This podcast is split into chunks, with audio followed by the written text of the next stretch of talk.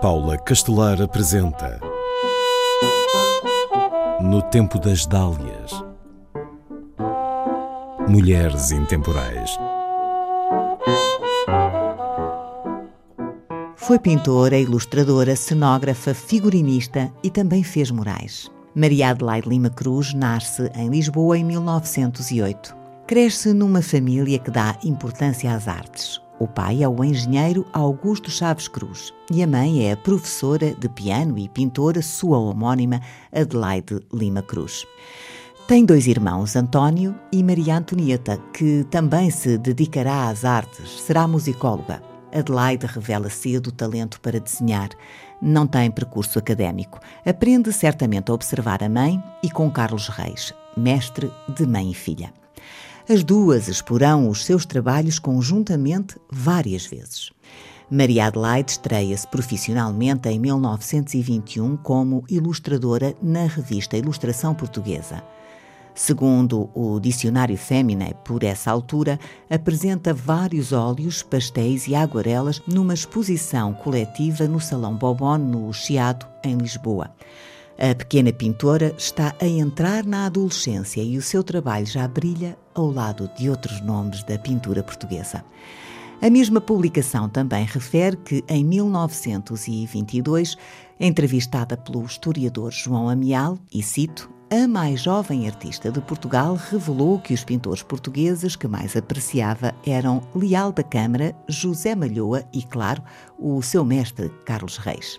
Em 1928, com apenas 20 anos, é convidada por Eva Staquino para colaborar com o cenógrafo José Barbosa num espetáculo de revista. Estreia-se como figurinista em A Carapinhada, com um trabalho que deslumbra e impõe o seu nome. A escritora e historiadora Emília Ferreira refere que, ao longo dos anos 20 e 30, Maria Adelaide daria uma importante contribuição para a renovação desta faceta do teatro da revista. A pintora vai para Paris em 1934 como bolseira da Junta Nacional de Educação para aperfeiçoar os seus conhecimentos. Além de expor na Casa de Portugal, também mostra trabalhos seus na Galeria Georges Petit. Nesse período fazem sucesso os seus figurinos desenhados para Corina Freire, que contracena com Maurice Chevalier na peça Parade du Monde. Regressa a Portugal e, de imediato, aplica o que aprendeu. Em 1935 faz o cenário de Apoteose do Trabalho, o primeiro cenário em Portugal que foi construído em vez de ser pintado.